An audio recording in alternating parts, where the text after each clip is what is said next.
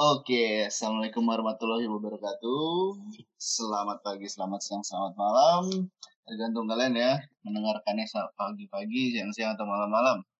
Oke, uh, bagaimana kabarnya ini para pendengar uh, podcast Mayores Indonesia? Hari ini udah ke hari ke-22 puasa ya. Dan hari ke berapa ini pandemi COVID-19 Bang Ado nih? Nggak terhitung nih kayaknya udah berapa hari kita di rumah terus nih ya. Iyalah pokoknya sampai pakai jeans saja kita lupa rasanya ya. Betul betul. Iya. Oke jadi kita tes sebelum mulai kita tes suara dulu kali ya. Nah, tes tes ini suara Adit. Ya gua Ado oke jadi uh, jadi sebenarnya kita membuat podcast ini untuk seperti biasa ya membahas tentang traveling. Nah, kenapa membahas tentang traveling? Karena sebenarnya MoeRes Indonesia ini kalau buat yang belum tahu dan mau melihat uh, Indonesia ini adalah sebuah brand yang bergerak di bidang kulit ya dan kita sudah mengeluarkan uh, sepatu dan juga apron dan bisa dilihat lah di Instagram kami di Indonesia. Benar begitu Bang Ado? Betul, cek aja langsung produknya produk kualitas premium dengan harga terjangkau. Pokoknya nggak dibohongin deh. Gila, jualan gue. Oke. Terus alasan kita buat podcast ini apa nih Bang Ado nih tentang traveling ini? Ya, jadi kan gini, Dit. Uh, ya tadi balik uh, ke Corona, kita udah berapa hari nggak keluar, pastinya keluarga Moerais yang di rumah uh, udah mulai suntuk, udah mulai kangen untuk jalan-jalan, explore, liburan segala macam. Nah, kita bikin ini untuk ngobatin rasa uh, rindu atau rasa kangen teman-teman sekalian dengan berbagi pengalaman traveling apa sih yang udah pernah dilakuin dan apa aja pengalaman yang dapat pada saat sebelum corona itu. Gitu, Dit. Dan hari ini kita udah ada bintang tamu ya, Bang ya? Pastinya, pastinya selalu ada bintang tamu keluarga Moirais, salah satu keluarga Moirais. Oke, langsung aja kita panggil kali ya. Ya. Silakan yuk. Halo. Yo, what's up, man? halo Om Aldo, halo Om Adit. Selamat berbuka. Eh udah udah lewat ya berbuka di jauh udah ya. Lewat. Udah, kita mau sahur. udah udah. coba gimana gimana? Coba kita perkenalan dulu sebelumnya kali ya. Perkenalan ini dengan siapa ini? Dengan siapa? Kita tes suara oh dulu. iya. Gue saking lupa. Saking lama gak ketemu gue lupa kenalin nama gue Dana. Gue ini mungkin salah satu keluarga Boy Rice ya karena awal-awal gue bergabung itu karena gue salah satu customernya nih. Jadi gue ya lumayan lah. Lumayan dapat diskon juga dari produk-produk sepatu kulitnya. Dan gue jamin nih sepatunya ini enggak nggak kaleng-kaleng lah ya. dari dari kulit kan bang, bukan dari kaleng bang. Bukan dari kulit aja. Bukan. Gimana gimana nih? Kita mau bahas apa nih? Oke, so, jadi jadi hari ini kita sebenarnya mau mau ngobrol-ngobrol gitu nih. Kan kita sekarang lagi di tengah pandemi COVID-19 ya. Nah, sebenarnya kita pingin yeah. uh, pingin refresh lagi nih yang tadi kata Bang Ado bilang bahwa uh, pengen uh, apa namanya mengulangi nih oh kita pernah jalan-jalan traveling segala macam kayak gitu-gitu cuman sebelumnya kalau Bang Dana ini suka traveling gak sih? Gue dari dulu suka sih traveling, cuman gue nih meng mengasumsikan traveling nih buat gue lebih ke arah yang yang ke alam ya, bukan yang ke tempat-tempat wisata kayak mall, kayak tempat rekreasi gitu-gitu ya. Gue lebih cenderung ke gunung atau ke pantai sih ya. Menurut gua tuh traveling ya begitu. Oke. Berarti sering dong jalan-jalan ke gunung atau ke pantai ya? Lumayan sering sebelum pandemi ya. Corona. Lumayan sering sih bareng-bareng teman keluarga gua ya. Tapi untuk sementara waktu ya kita stop dulu sampai nggak tahu ya sampai kapan ya. Ini masih tanda tanya nih sampai kapan ya.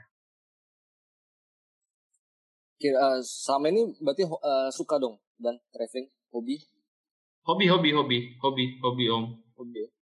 Ken kenapa tuh? Uh, kenapa seorang Dana ini menyukai traveling itu boleh dibagi nggak? Kenapa alasannya? Gua itu suka traveling pertama alasannya jelas refreshing ya. Traveling itu kan lo bisa bisa ngirup sesuatu yang nggak biasanya dari rutinitas lo ya. Jadi paling nggak lo bisa recovery, lo bisa happy, emosi emosi jiwa lo ya tadinya lo kerja seminggu ya kan di tengah rutinitas lo yang yang yang gitu-gitu aja tiba-tiba lo pergi ke suatu tempat di mana yang yang lo suka yang jelas ya itu buat recovery di diri lo sendiri sih menurut gue itu alasan gue kenapa traveling sih. Jadi lo nanti begitu balik ke rutinitas lo ya lo udah ada energi baru lah kira-kira gitu. Hmm berarti sejenak uh, menghilang dari rutinitas ya untuk menjadi pribadi yang yes, lebih energi pasti. Pasti itu. nah, kalau gitu dari beberapa kali traveling nih pasti ada dong yang yang apa namanya ya kita bilang melekat di hati lah, diingatan di hati gitu kan pasti ada dong. Ada, ada, ada. Cuman kebetulan nggak baru-baru ini sih kalau ditanya kap, apa momen atau kapan saat mau uh, lo traveling yang paling lo ingat itu mungkin gua waktu zaman kuliah kali ya gue pernah absurd gitu nggak jelas waktu libur semester bu semester 3 ke 4 karena waktu dulu di kampus gue itu belum ada semester pendek ya jadi di kampus gue dulu semester pendek itu boleh diambil dari semester 5 ke 6 jadi sebelumnya itu gue pernah nggak jelas gue traveling backpackeran gue itu ke uh, Labuan Bajo. Dari Labuan Bajo gue kembali eh, ke Surabaya. Dari Surabaya gue kebetulan abang gue yang kedua itu dulu di dinas di gue ke Bunaken tuh dulu dulu dari tempat abang gue nah dari Bunaken gue balik lagi entah kenapa gue jalan-jalan aja tuh. Di sekitar Jawa ke Jogja terus dari Jogja gue ke Semarang Semarang ke Solo. Dan itu gue habiskan bisa 10 hari kalau nggak salah gue dulu. Entah gue ansos entah gue pengen menyendiri ya cuman entah kenapa gue dulu itu karena nggak ada yang nyari ya mungkin ya gue juga belum ada pasangan dulu jadi gue jalan-jalan gitu-gitu aja. Gak jelas yeah. mana cuman yang itu sih yang paling gue inget sih yang paling nggak jelas mungkin ya menurut orang-orang tiba-tiba pergi aja gitu ya. Ya nggak nggak nggak nggak jalan-jalannya dengan mewah sih karena dulu kan tahu anak kuliah dompetnya kan terbatas ya jadi kita cuma jalan-jalan sekenanya aja yang yang ngeteng-ngeteng pakai pakai pakai angkutan umum pakai bus pakai kalau ada kenalan ya lo numpang di rumah teman lo kalau lo ada kenalan baru ya lo jalan-jalan sama dia juga. Ya gitu sih. Enak sih. Berarti berapa berapa orang itu? Ya itu gue sendirian bukan berdua bukan bertiga. Jadi hmm. uh, dulu gue inget banget tuh gue bawa uang uh, sekitar mungkin 4 juta kali ya gue selama 10 hari tuh kalau nggak salah ya itu juga uh, gue tabung-tabung tuh. Gue tabung-tabung tuh kalau nggak salah sih. Jadi ya itu, itu sih berkesannya. itu idenya uh, berangkat berangkat sendiri apa udah di planning? Kan? Enggak, gua it, yang gue inget, gue begitu semester 3 itu kan dulu kalau di geologi gue ya kebetulan kan gue basicnya geologi ya ada kayak ngambil jaket gitu ya jaket himpunan gitu kan ya. nah waktu gue selesai ngambil jaket itu gue kepikiran anjir gue di kampus kan di masih di pelonco pelonco gitu lah ya kadang-kadang gitu kan kita anak-anak teknik gitu ah gue mau pergi ah mau main-main lah gitu kan main-main cuman lihat-lihat dulu sih nggak ada agen Traveloka ya, belum belum terlalu common ya Traveloka atau apa travel aplikasi agent gitu belum terlalu belum terlalu banyak. Gua itu pesen di temen gua yang abangnya punya travel, punya punya apa? Uh, agen travel gitu deh. Ya, dia lihat tiket-tiket promo ya kan dari Labuan Bajo dari Surabaya tapi gue ya ke Surabaya dulu baru nyebrang lagi. Nah habis itu dari Labuan Bajo kan gue pakai yang PP itu ya dari PP gue ke Surabaya dari Surabaya gue ke Manado karena dulu abang gue ya nomor dua kebetulan PNS di eh, apa di Manado. Jadi hmm. gue ya gitu aja. Nggak nggak kepikiran yang di planning dari jauh-jauh hari sih nggak juga. Gitu mungkin hamin hamin hamin lima kali ya. Ah, pengen jalan lah cari cari cari cari oh ada nih yang murah nih. Berangkat udah. Nggak ada pikirin apa apa gitu. Tapi itu ngomong-ngomong zaman kuliah itu berapa tahun lalu? Dari 2020 nih bang nih. Ngomong-ngomong gua itu 2010 awal eh enggak deh 2009 semester 3 semester 4 Berarti 2009. Itu udah udah cukup lama berarti ya? 11 tahun lalu. Udah, kan? udah, udah, udah 10 11 tahun yang lalu lah. Tapi uh, itu kan sendiri ya, itu kan sendiri nih.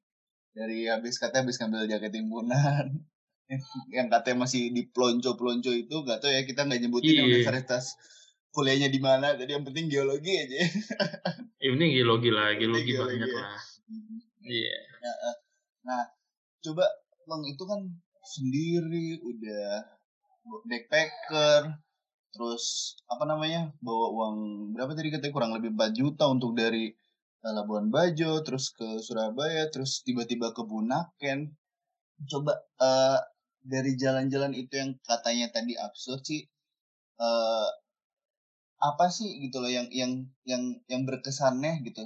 Momen-momen apa sih yang berkesannya? Bukan kan kalau tadi kan kita ngomongin general nih absurd nih tiba-tiba harus jalan ke sini jalan ke sini jalan ke sini. Cuman apa sih momen-momen apa sih yang masih keingetan sampai sekarang yang uh, ya ibaratnya ada value lah buat dari eh buat pribadinya gitu? Gua waktu dulu gue terus terang itu traveling gue pertama sih pertama kali dan itu yang paling jauh ya menurut gue di situ gue ada satu ambil poin ya jadi uh, lo tuh kalau di kehidupan normal kita nih ya kalau misalkan lo butuh apa-apa atau lo nggak ada siapa-siapa di, di di lokasi baru lo ya lu harus bisa ini ya harus bisa buka diri ya. Nggak bisa nggak bisa lo cuman mengandalkan uang yang ada di dompet lo doang terus tiba-tiba lo mau ini mau itu nggak bisa. Gue tuh banyak dapat teman di di pada saat gue ngelakuin perjalanan itu ya backpacker atau traveling itu sih gue banyak banyak banyak nemuin teman-teman baru. Dan sampai sekarang gue masih ada namanya yang masih gue inget itu gue ketemunya di Surabaya itu tepatnya di Ponorogo gue ketemu. Karena gue waktu balik dari Bali itu gue naik bus naik bus nyebrang ke Gili, dari Gilimanuk. Nah bus gue ini itu nggak tahu kenapa harusnya gue ke eh, apa ke, ke stasiun. Tapi ini busnya nggak nyampe situ jadi gue turunnya di Ponorogo. Gue inget banget itu gue naiknya eh, di Ponorogo itu deket stasiun Semut namanya. Namanya ya namanya stasiun Semut di Ponorogo. Itu gue ketemu orang namanya tuh Arthur panggilannya Tukul nah nah di situ gue ketemu so seseorang yang yang yang dia dia bantu gue karena gue kan nggak tahu nggak tahu lokasi Surabaya ya Jawa Timur pada umumnya ya. Jadi si Arthur ini atau Tukul ini yang nem yang nemenin gue sampai gue bermalam sehari gue nginep di eh, di rumah teman gue juga cuman gue dianterin sama dia. Saking gue nggak tahu nih gue di mana nih. Harusnya gue turunnya di stasiun A gitu ya gue tiba-tiba cuma disampai di Ponorogo ini gue dianterin sama dia ke tempat teman gue yang ada di uh, Surabaya yang ada di kota ya pasti gitu. Eh, nah itu sih. kalau kalau apa biar biar lebih ke gambar lagi nih dan. Uh, yep. boleh nggak di, di, diceritain dari awal dari lu Jakarta terus ke Labuan Bajonya dulu hmm, uh, lu hmm, hmm. gimana caranya lu ke sana terus uh, lu melihat apa yang pemandangan gunung atau pantai yang emang tadi menjadi uh, daya tarik lo gitu boleh Hmm, diceritain hmm. singkat nggak semua perjalanan ini biar biar yang dengar juga Oke. kayaknya, wah ini seru nih back backpackerannya Dana nih Gua waktu itu traveling dari sini ke Surabaya itu gua naik pesawat. Ya, gua naik pesawat. Terus dari Surabaya itu gua nyebrangnya Ketengan. Ketengan itu apa ya? Eh, eceran ya apa? Istilahnya ya? Apa, Apa ya? itu kayak- Pokoknya kayak ketengan nyambung-nyambung lah, eceran. nyambung-nyambung oh, iya, iya. lah. Oke, oke, oke. Nyambung-nyambung lah ya. Hmm. Sampailah gue ke Labuan Bajo. Dari Labuan Bajo gue tuh turun di pelabuhan. Gue nginep di cottage ya, eh di bukan di cottage di di Keramba, di Kerambanya teman gue tuh. Jadi di Labuan Bajo tuh kan rata-rata kalau di pesisir pantainya itu kan dia ini ya ternak ikan apa udang atau pokoknya di keramba-keramba gitu ya. Nah, gue tinggal di situ. Dari situ gue sebenarnya ada beberapa spot sih. Ada ke ke pantai apa Pulau Pink ya, yang pantai pasirnya warna pink tuh. Kalau pernah Mhm. pernah lihat. Terus gua ke hampir gua mau ke Komodo sih.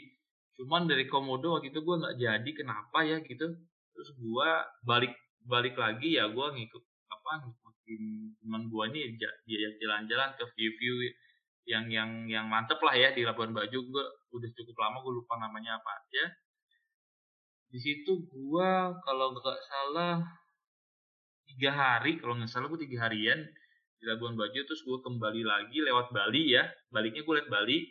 Dari Bali gua naik bus. Nah yang gua bilang tadi busnya itu harusnya nganter gua nyebrang ke Surabaya itu sampai ke eh, Surabaya kota. Tapi entah kenapa dia eh, dari dari Gilimanuk nyebrang itu dia sampai Ponorogo. Nah dari Ponorogo gua ke tempat teman gua nginep semalam ny- karena gue nyampe di Ponorogo itu dari Bali itu pagi-pagi sekali kalau nggak salah. Terus nyampe Ponorogo tuh udah sore ya udah sore habis itu gue nginep semalam besoknya gue cari-cari tiket lagi baru deh gue ke eh, Manado eh, apa Samratulangi Nah dari situ gue diajak karena abang gue di Manado itu tinggal di daerah Winangun. Dan abang gue tuh kebetulan kerjanya PNS di imigrasi daerah Winangun. Namanya itu juga deket-deket pantai juga di Manado sana. Nah dari Manado situ gue dibawa ke atas itu gue eh, apa nyebrang ke Bunaken ya. Nyebrang ke Bunaken terus gue kalau di sekitar Manado-nya sendiri itu ada namanya kalau yang pegunungan ya namanya Tomohon gue dulu pernah daerah Tomohon gitulah. Itu daerah-daerah pegunungan kalau kayak kita di kayak di puncak gitu. Terus udah selesai gue balik ke Surabaya lagi salahnya gue ke Surabaya karena nggak tahu kenapa tiketnya lebih murah apa gimana. Gue balik ke Surabaya dari Surabaya gue naik bus. Naik bus tuh gue ke ke Jogja kalau nggak salah gue eh iya ke Jogja. Gue ke Jogja. Dari Jogja gue itu jalan-jalan ke eh, namanya daerah selatan juga. Itu in, pantai in, Indrayat Indrayanti apa Indrianti lah pokoknya. Itu baru-baru pantai baru-baru baru-baru dieksplor sama orang tapi belum banyak pengunjungnya. Jadi cottage cottage juga masih cottage cottage dari pem, apa dari masyarakat sendiri ya masyarakat setempat itu belum belum terlalu maju. Gua ke situ terus gua ke daerah Wonosari sana lagi. Eh ya kalau di Jogja kan tahu ya paling apa udah pada banyak yang paham lah kalau Jogja. Terus dari Jogja gua ke Semarang. Nah Jogja Semarang tuh dulu naik bus cuma dua jam sih. Dua jam lah dua jam. Gua ke Semarang itu karena Semarang itu salah satu kota yang cukup sering gua eh, gua kunjungin. Kenapa gua kunjungin ke Semarang tuh sering? Abang gue yang pertama dan yang kedua itu sekolah dan kuliah di Semarang. Di salah satu universitas Semarang dan salah satu sekolah swasta di di, di, di Semarang. Jadi gue cukup familiar sama Semarang. Gue ke Bandungan gue kalau dulu itu suka ngeliatin trek-trek dulu masih zaman zaman trek-trekan nih di Semarang di Simpang Lima sampai sampai gedung gedung Bank Indonesia Dharma Wanita. Nah itu hiburan-hiburan Semarang tuh kan hiburan-hiburan merakyat ya. Dulu dulu itu simpang lima itu masih banyak pasar masih jadi pasar malam seingat gua. Nah dari dari Semarang gue sih nggak ke mana-mana sih di Semarang kotanya aja sih. Karena Semarang kotanya nggak terlalu besar ya paling gue wisata-wisata tuh wisata kuliner nah, gue apa cari bakpia cari ya bandeng makan kaki apa angkringan. Angkringan tuh kan banyak banget tuh dulu. Anak-anak muda Semarang tuh kalau malam itu gue kalau nggak salah pernah diajak eh, di Semarang ya waktu di Semarang gue ada teman juga gue diajak makan waktu itu di tempat angkringan yang cukup famous ya di Semarang waktu itu. Dia sering didatengin sering dijumpain sama grup band. Kalau nggak salah dulu Jirox ya. Jirox suka makan di situ. Dulu di angkringan gue sering sering dibawa ke situ juga. Makanya gue inget tapi gue lupa nama daerahnya apa. Yang jelas masih sekitaran putaran Semarang kota lah. Dari Semarang gua itu mungkin dua hari deh. Dua hari. Nah dari dua hari itu total total perjalanan gua naik kereta. Gue ingat banget gua naik kereta dari Semarang ya dari nama stasiunnya tuh stasiun apa? Gembel namanya. Gua itu naik kereta ekonomi dulu sekali itu masih duduk di karena gue inget banget itu harga kereta cuma 15 ribu kalau nggak salah ekonomi.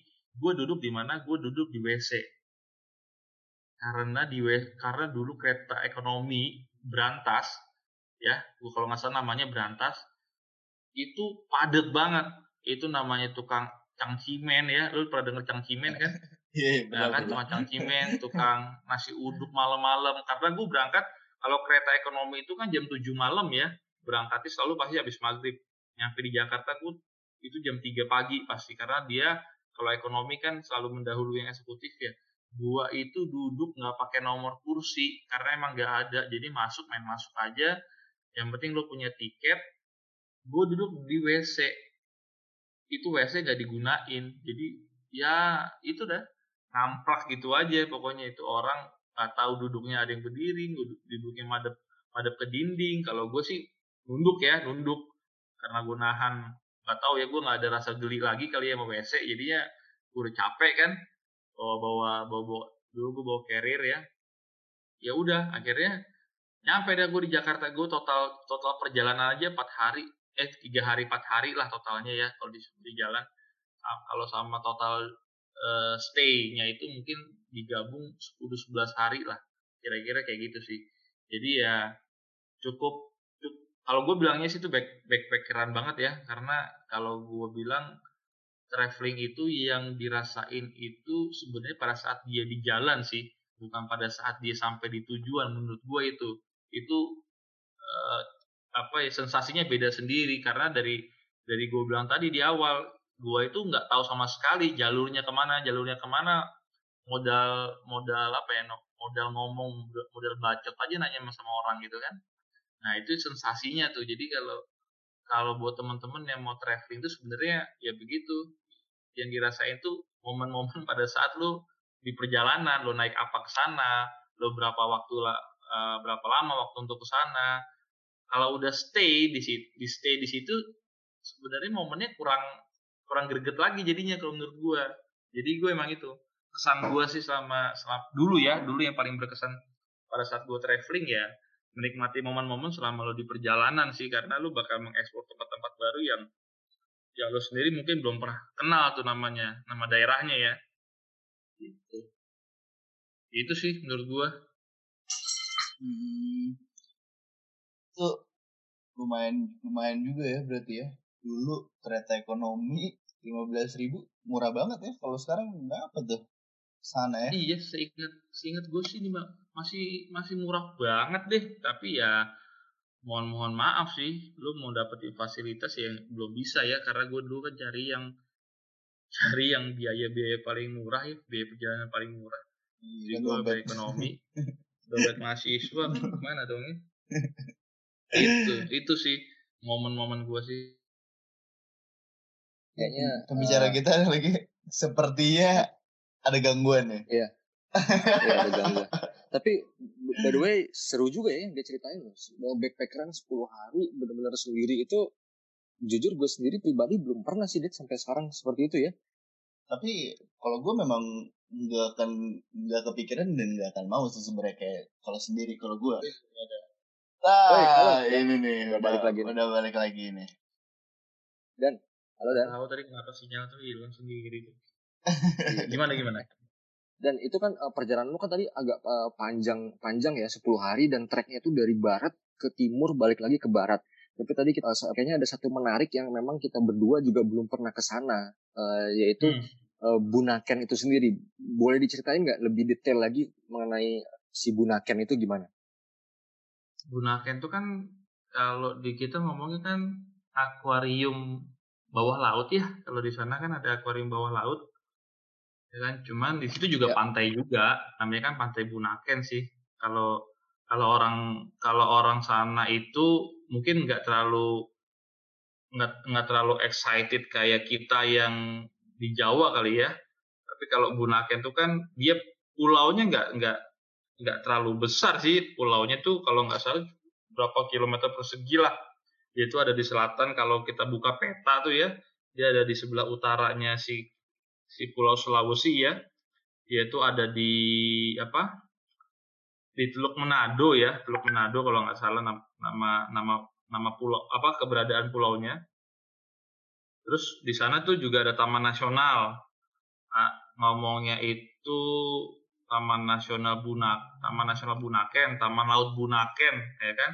Ada pegunungan juga di situ terus ada ada apa ya? Kalau dulu tuh sih nggak terlalu banyak karena yang paling menjual di sana itu cuma Taman Laut Bunakennya aja sih. Kalau zaman dulu ya nggak tahu kalau sekarang ya. Sekarang kan udah banyak apa tempat tempat wisata begitu kan udah banyak yang di dipugar ya sama pemerintah kalau dulu sih belum terlalu banyak pilihan karena 2010 ya 2009 2010 gua kayaknya belum banyak sih ininya karena juga nah tuh ya berarti Bu- Bunaken itu mungkin sedikit ke arah utara utara ke barat ya dari kota Utara. Manado iya itu kan ada Pulau Manado Ya. tua ada ada apa ada taman nasionalnya lah kalau nggak salah sih yang terkenal situ pokoknya di sebelah akses- utaranya hmm? nyebrang per- nyebrang terus nyebrang naik kan ada kapal gitu cepat. Ya, di sana itu ada kapal sewaan. Jadi perjalanannya kalau nggak salah 30 menit sampai 45 menit deh dari dari dermaga situ ya. 30 menitan kalau nggak salah sih. Terus di situ kan biayanya? bisa bisa bisa bisa juga ini apa? Kalau kalau ada yang bisa scuba apa? Diving ya, diving ya namanya ya. Iya. Kalau ada bisa diving, nah lu bisa diving tuh di situ tempat-tempatnya ada ada dive ada dive, apa istilahnya dive spot ya. Dive spotnya juga ada beberapa titik lah di di, di sekitar Pulau Bunakennya ya. Terus eh, lu di sana juga apa ada dinding raksasa. Kalau gue dulu pernah lihat ada dinding raksasa gitu di di pulaunya ya. Itu kayak semacam apa ya kayak semacam tempat buat selfie selfie gitulah kalau nggak salah di, di, di ini ya di apa namanya itu dia batu gantung lah kalau orang ngomong apa sih Great Wall. Kalau istilahnya underwater Great Wall kalau nggak salah. Kalau nggak salah istilahnya ya. Nah, itu juga ada di Pulau Bunaken tuh. Itu jadi i- gitu. jernih jernih banget nggak itu bang? Dulu sih gue jernih ya. Apa tapi gue dulu nggak sampai diving ya karena gue nggak punya keahlian buat diving ya. Gue cuman apa cuman main-main di di permukaannya aja kayak kayak snorkeling gitu gitulah itu loh kalau kalau lu buka peta itu lu di di sampingnya tuh kan ada ada Pulau Manado tua kalau nggak salah. Di sampingnya ya kalau lo sebelah mana ya? Sebelah sebelah baratnya ini. Sebelah barat kali ya. Ya sebelah ya. barat kali ya. Kalau nggak salah dari kota itu ke Bunaken Bunaken terus apa lagi terus ada apa lagi gitu loh. Jadi ada urutannya pulau-pulau ada beberapa pulau sih di situ. Yang yang tiga atau empat pulau gitu gue lupa. Gitu. Cuman kalau lo mau masuk ke taman nasionalnya ya lu bayar ada ada ekstra cost lagi ya. Gua nggak nyampe situ gua cuma main di pantai-pantainya aja. Hmm, oke oke. Nah, sekarang kan ini udah se 11 tahun berlalu nih, ya, Bang ya. Hmm. Untuk ke sana. Kira-kira ada nggak sih keinginan untuk balik lagi, mencoba lagi? Sekarang udah berkeluarga belum, Bang? Udah, gue udah berkeluarga tadi anak gue tuh tadi tuh yang minta susu. Oh iya, iya. ini kan udah udah Kalau berkeluarga. disuruh nih. balik lagi, kalau disuruh balik lagi, gue ada yang yang dulu gue sebelum sempet belum sempet lihat sih dulu waktu di Bunaken tuh ada lo mulai lumba-lumba bisa lihat lumba-lumba lo di sana di pada di di Bunaken situ ada tapi gue itu nggak nggak sempet ngeliat karena tuh harus ngeliat di apa di beberapa spot yang yang ada petunjuknya lah. Gitu. Jadi lu nggak nggak nggak bisa lihat dia lepas gitu aja nggak. Ada beberapa spot yang suka habitat aslinya mereka lah di Bunaken tuh itu ada. Yang- yang- kalau ah gimana yang yang suka muncul-muncul di permukaan itu ya. iya iya dia tuh ada ada habitat aslinya gitu. itu sih kalau kalau ada kesempatan buat balik ke sana cuman nggak tahu ya kalau sekarang mungkin udah agak susah ya untuk ke tempat-tempat yang begitu ya karena gua gua pribadi ada anak kecil kan jadi mungkin ya belum dalam waktu dekat lah Oh, iya. menarik tuh. Tapi kalau berarti aku akuarium eh, bawah lautnya itu bisa kita nikmati dengan eh, cara diving ya. Iya, lo kalau mau lihat terumbu-terumbu segala macam lo bisa diving, akuarium bawah lautnya bisa. Jadi Itu, kalau eh, ngomongnya sih, huh? ngomongnya sih kayak akuarium bawah laut ya. Apa aslinya ya lo diving. Iya. Dan, dan pastinya di ini dong di, di, di- ditemenin sama profesional harusnya berarti ya. kalau lo diving iya, tapi kalau setahu gue kalau lo nyelam ada sertifikat kayak PD gitu ya, lo bisa free apa eh, bisa nggak usah tanpa instruktur ya. Tapi kalau baru-baru gue rasa sih nggak bisa ya.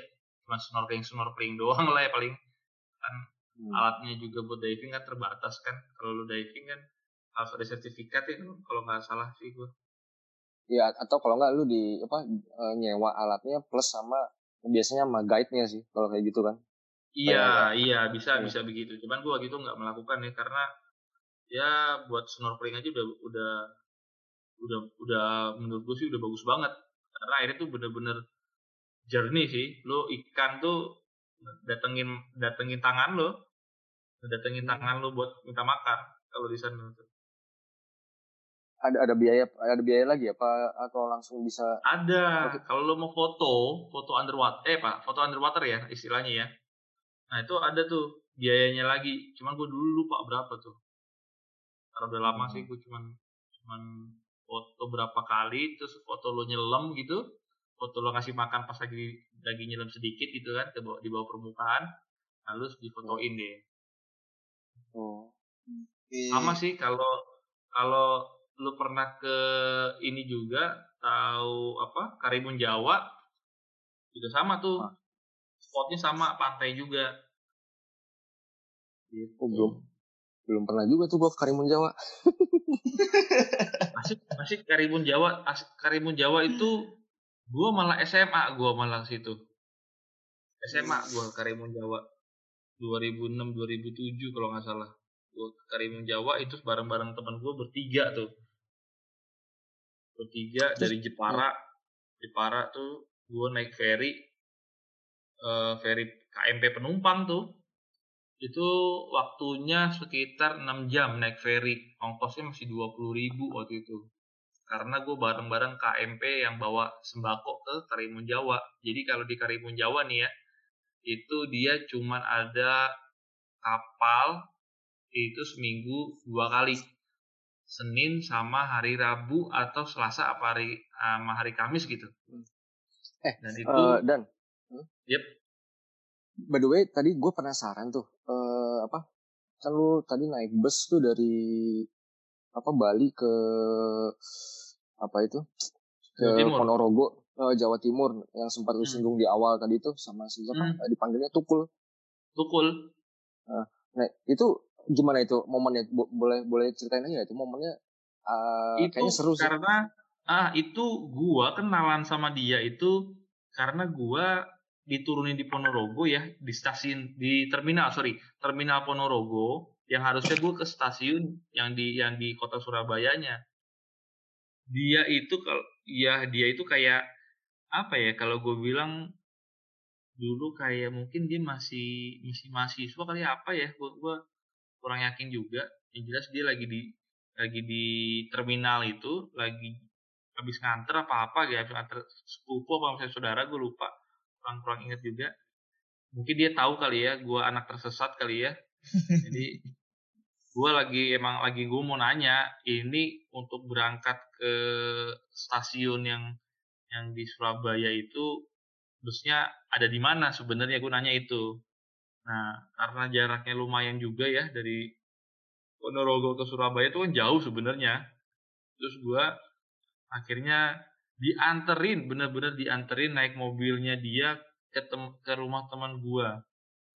Jadi gue makanya gue bilang gue masih masih masih nyimpan memori itu karena emang orangnya helpful dah waktu itu ya. Karena gue juga karena kalau dari Ponorogo lagi lo ke Surabaya itu ke kota itu kan masih jauh ya istilahnya.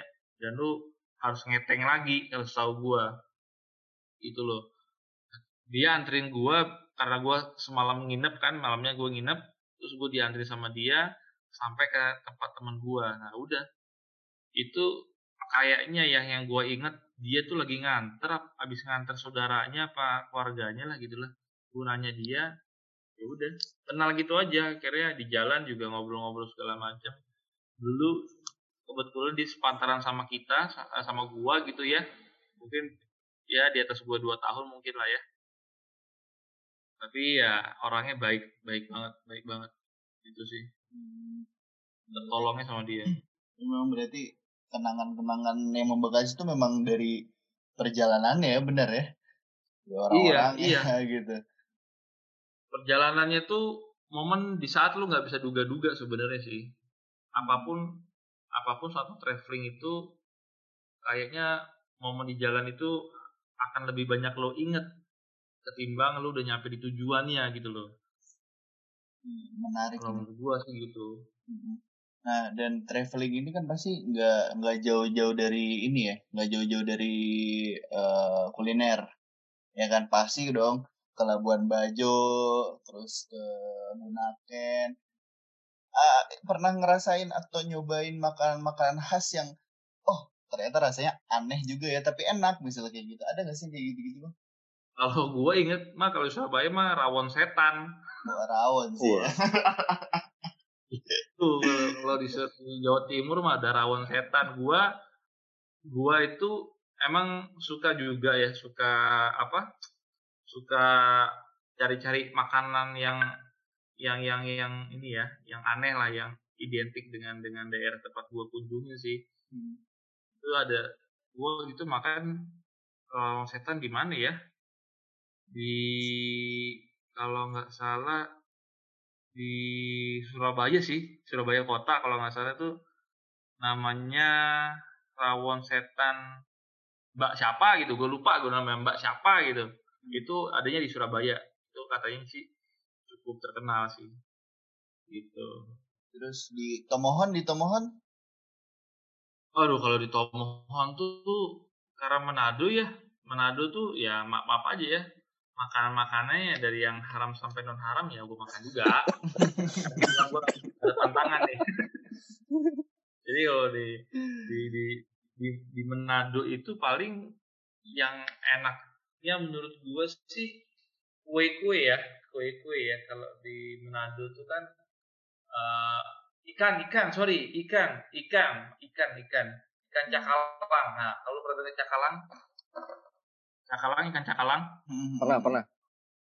Nah itu kan yang ini ya ya identik di di Khasnya Sulawesi ya. Utara lah ya di Manado.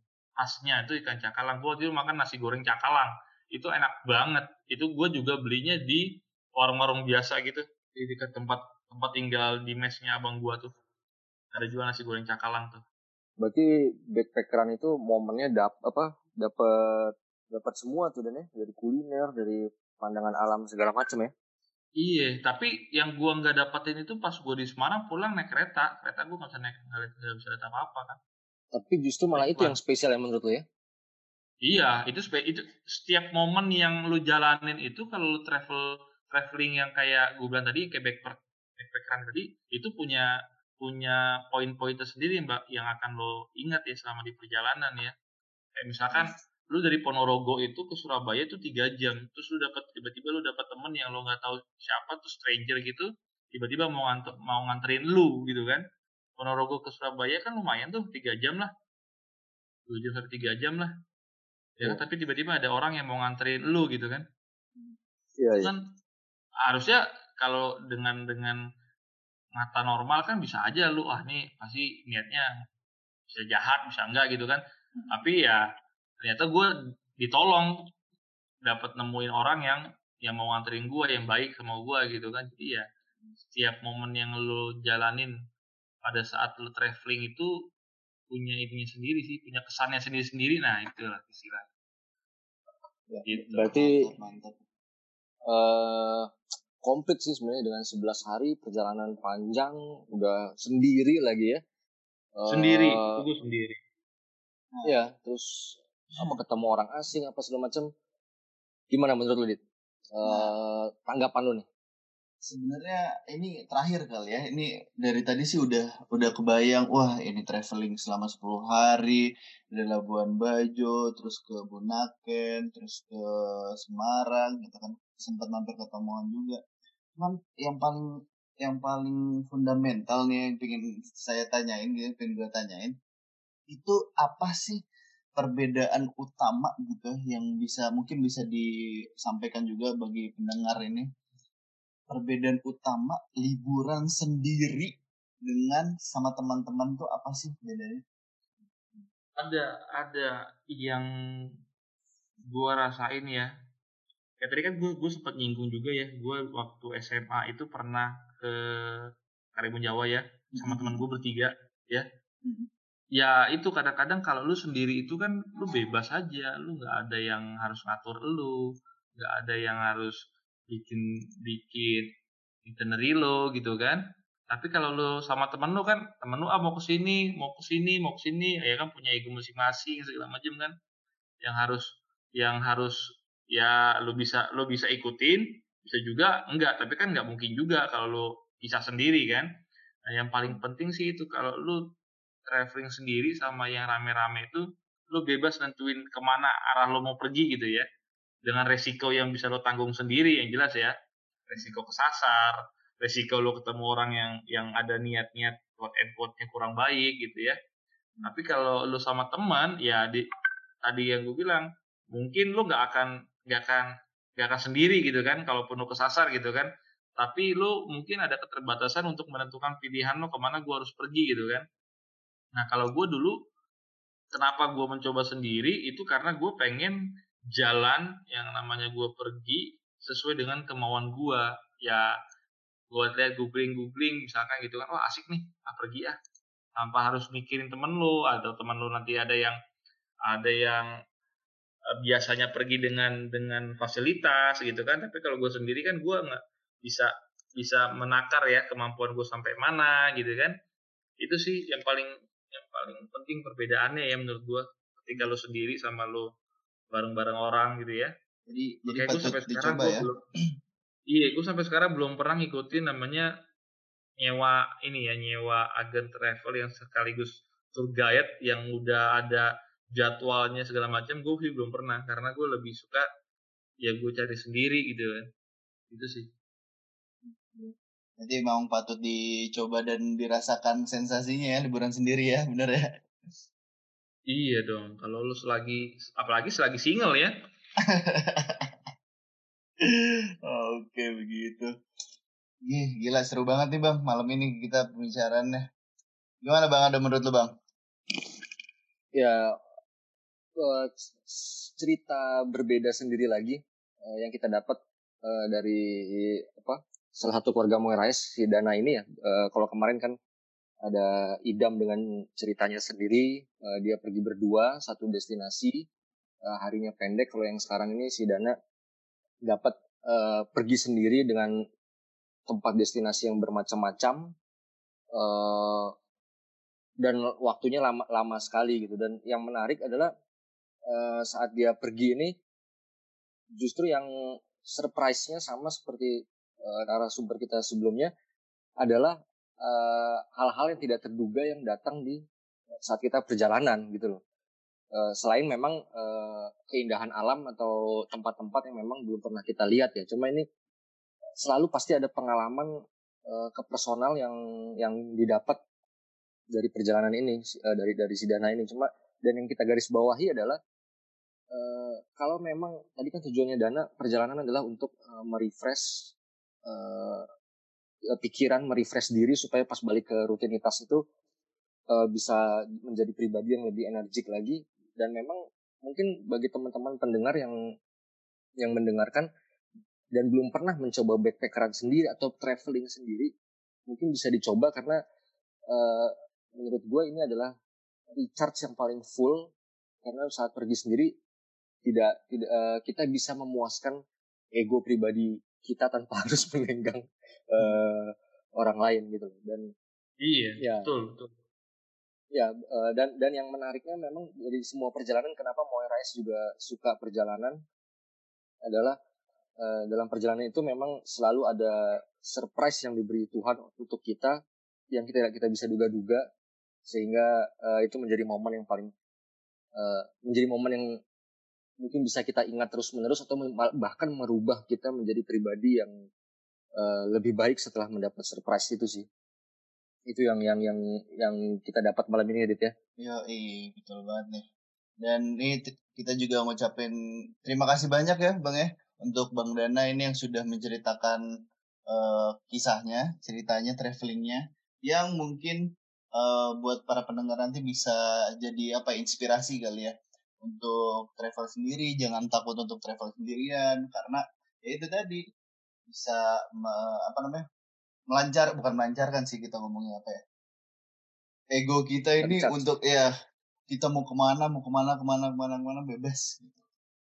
jadi ya dicoba aja lah gitu dan ya, ya. Uh, kita juga berdoa ya ini ya. karena pandemi seperti ini juga supaya kita juga selalu sehat ya terutama juga buat Bang Dana selalu sehat dan gimana Bang Ando langsung kita tutup aja kali ya ya tutup aja terima kasih Dana malam ini narasumber terima kasih juga nanti pendengar yang bersedia mendengarkan cerita dari Moires Indonesia. Mudah-mudahan kita semua selalu dilindungi oleh Allah Subhanahu wa taala, oleh Tuhan Yang Maha Esa. Uh, sehat semua, rezeki lancar walaupun dalam masa uh, pandemik dan cobaan seperti ini. Gitu aja mungkin. Siap, kalau begitu sampai bertemu di episode selanjutnya.